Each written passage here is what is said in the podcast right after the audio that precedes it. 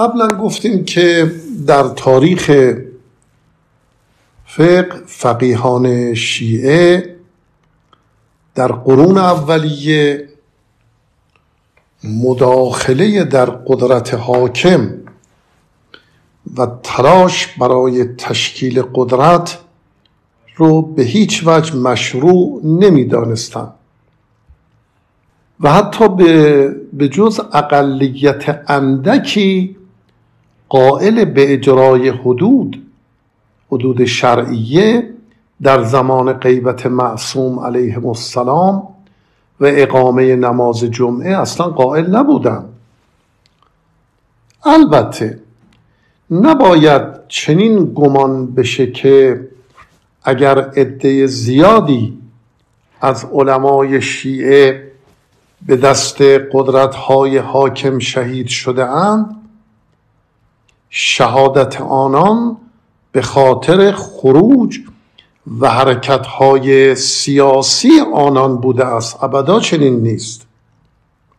نویسنده محترم کتاب شهداء الفضیله زندگانی 130 نفر از علمای شیعه از قرن چهارم هجری تا عصر خودش رو جمع آوری کرده است. یکی از آن 130 نفر شهید معروف به شهید اول از شخصیت های تراز اول علمای شیعه بوده که به وضع بسیار فجیعی شهید شد و تا آن زمان به اون نحو شهادت سابقه نداشته که چنین افرادی را با اون وضع دلخراش به قتل برسانند. ولی ایشان به هیچ وجه نظر سیاسی قدرت طلبانه نداشته است. او همانند بیشتر فقهای شیعه ولایتی در حد امور حسبه برای فقها قائل بوده است. و احکام مربوط به حدود و جهاد رو در دوران غیبت کاملا تعطیل می‌دانسته. می توانید مراجعه بکنید به کتاب شریف شریف القواعد و الفواعد جلد دوم صفحه 183 صفحه 144 و همچنین الدروس الشرعیه جلد سوم صفحه 174 امثال این موارد حالا نمونه هایی رو عرض کردم. به نظر مرحوم شهید اول احکام اسلامی برای از بین بردن ظلم و ایجاد عدالت است. درسته. ولی این جز به دست امام معصوم ممکن نمی باشد و سپردن این امور به دست غیر معصوم در زمان دوران در دوران غیبت معصوم علیه السلام حرام است. ایشون در همون کتاب شریف القواعد و الفواید صفحه 36 به بعد همین مطلب رو به سراحت گفته. شهید اول قضاوت رو منصبی در حد حل, حل و فصل دعاوی به وسیله داوری می‌بیند.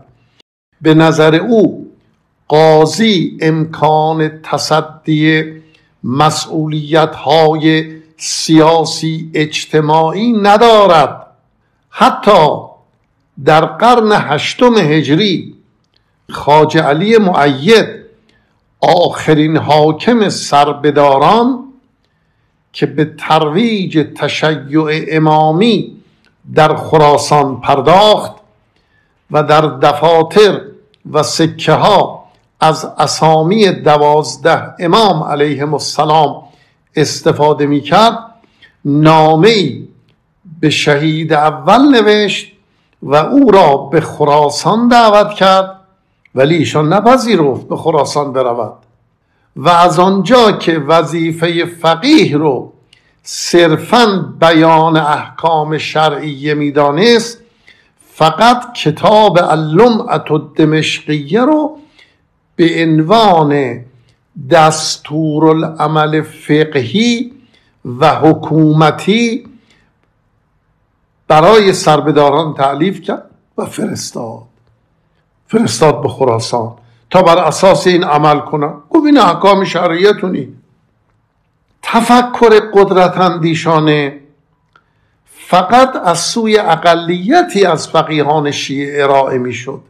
ولی همین اقلیت ناچیز و به خصوص برخی از آنها در قرون بعدی در گوشه و کنار جهان تشیع با تفسیرهای قدرت طلبانه از منابع فقهی اولا گاه مبادرت به اجرای حدود شرعیه می کردن ثانیا با همین اندیشه و طرز فکر چه بسا در مسائلی مانند اقامه نماز جمعه و جهاد با کفار و غیره مداخله می کردن همین اقلیت. مثلا یکی از اونها رو من گزارش بدم. علی ابن عبدالعال معروف به محقق کرکی فقیه قرن هشتم متوفا به 940 قمری با تشکیل دولت صفوی در زمان شاه اسماعیل به دعوت شاه به ایران آمد. ولی محقق کرکی در زمان شاه اسماعیل توفیق چندانی به دست نیاورد. یعنی در زمان شاه اسماعیل فرصت زیادی برای دستیابی در اداره امور کشور نیافت. اما در زمان شاه تحماسب محقق کرکی از شاه تحماسب یک فرمان کتبی گرفت که شاه آن را به دست خودش با املای شیخ کرکی نوشته بود و در میان سران قزلباش پخش کردند. متن این حکم این است.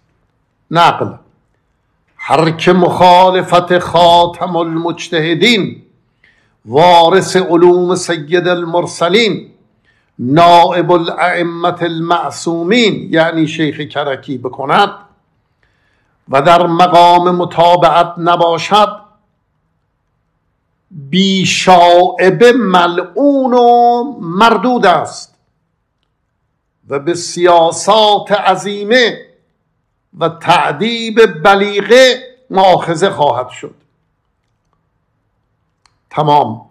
خیلی جملات سنگینی است ما در این دوره با دو اصطلاح مواجهیم که یکی مخالفین و دیگری معاندین.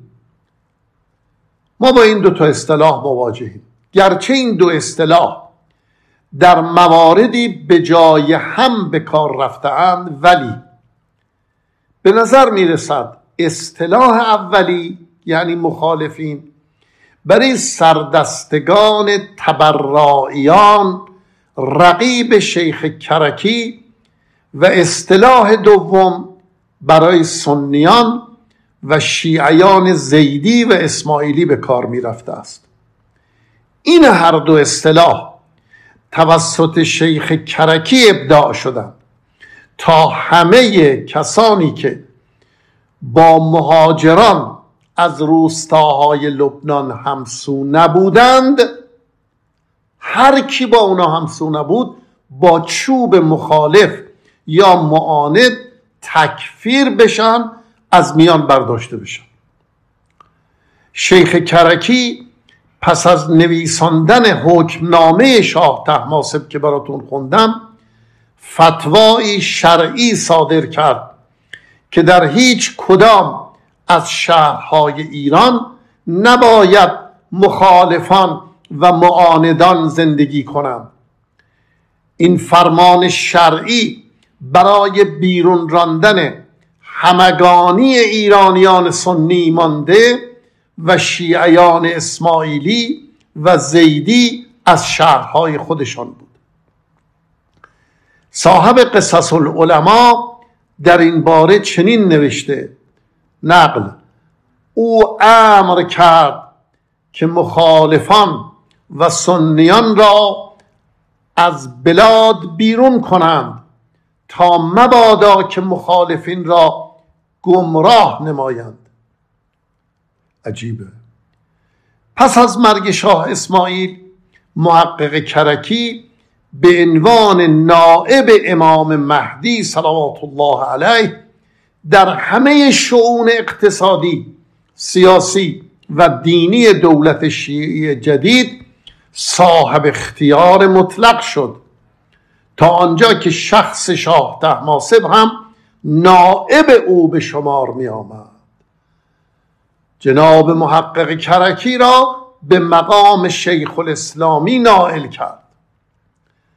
شاه تحماسب صفوی بنابر نقلی که مرحوم سید نعمت الله جزایری در ابتدای کتاب شرح اوال لعالی داره خطاب به محقق کرکی اینطور میگه. تو شایسته تری برای حکومت چون تو نایب امام زمان هستی و من کارگزار تو هستم و دستورات تو را اجرا می‌کنم. بعد از محقق کرکی بستگان نسبی وی از جمله فقیه و حکیم نامدار سید محمد باقر میر داماد سبت محقق کرکی نیز در دربار صفویان مقرب بود و در مواقع لازم از حکومت دفاع شرعی و فقهی می کرد معاصران میر داماد مانند خود او همگی از منصوبان به دربار و مورد توجه و احترام بسیار زیاد شاه عباس بودند. و شاه با آنان مجالست و دوستی نزدیک داشته سابقه ارتباط و دوستی آنان با دربار به ارتباط و دوستی پدرانشان با دربار صفوی برمیگردد. از علمای به نام معاصر میرداماد فقیه محدث مفسر متکلم ریاضیدان شاعر ادیب و عارف بلند مرتبه شیخ بهاءالدین محمد عاملی معروف به شیخ بهایی است. شیخ بهایی رحمت الله علیه شیخ الاسلام اصفهان بود و منصب رسمی فقاهت و امور دینی به او محول گردیده بود. عالم نامدار دیگه مرحوم محمد باقر مجلسی معروف به علامه مجلسی معلف بهار الانوار ایشون هم در دوران شاه سلیمان و شاه سلطان حسین صفوی بود و فعالیت های علامه علامه مجلسی در سه بخش سیاسی اجتماعی و فرهنگی خلاصه میشه.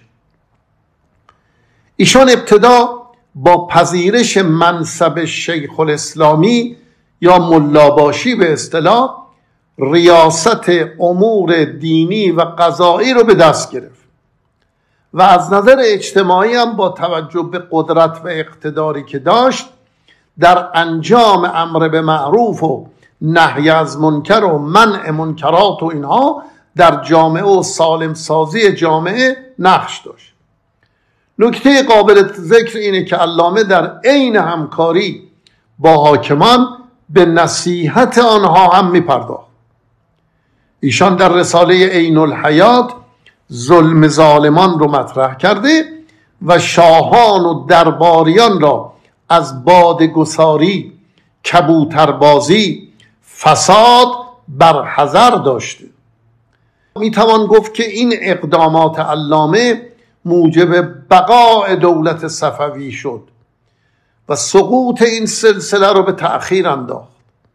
واقعیت اینه که فعالیت های سیاسی مذهبی علامه مجلسی چهل سال قبل از فروپاشی صفویه بود و حدود 20 سال بعد از رحلت علامه مجلسی دولت صفویه سقوط کرد. در حقیقت اقدامات علامه مجلسی سقوط تصفویه را عقب انداخت. به قطع می‌توان این ادعا رو کرد.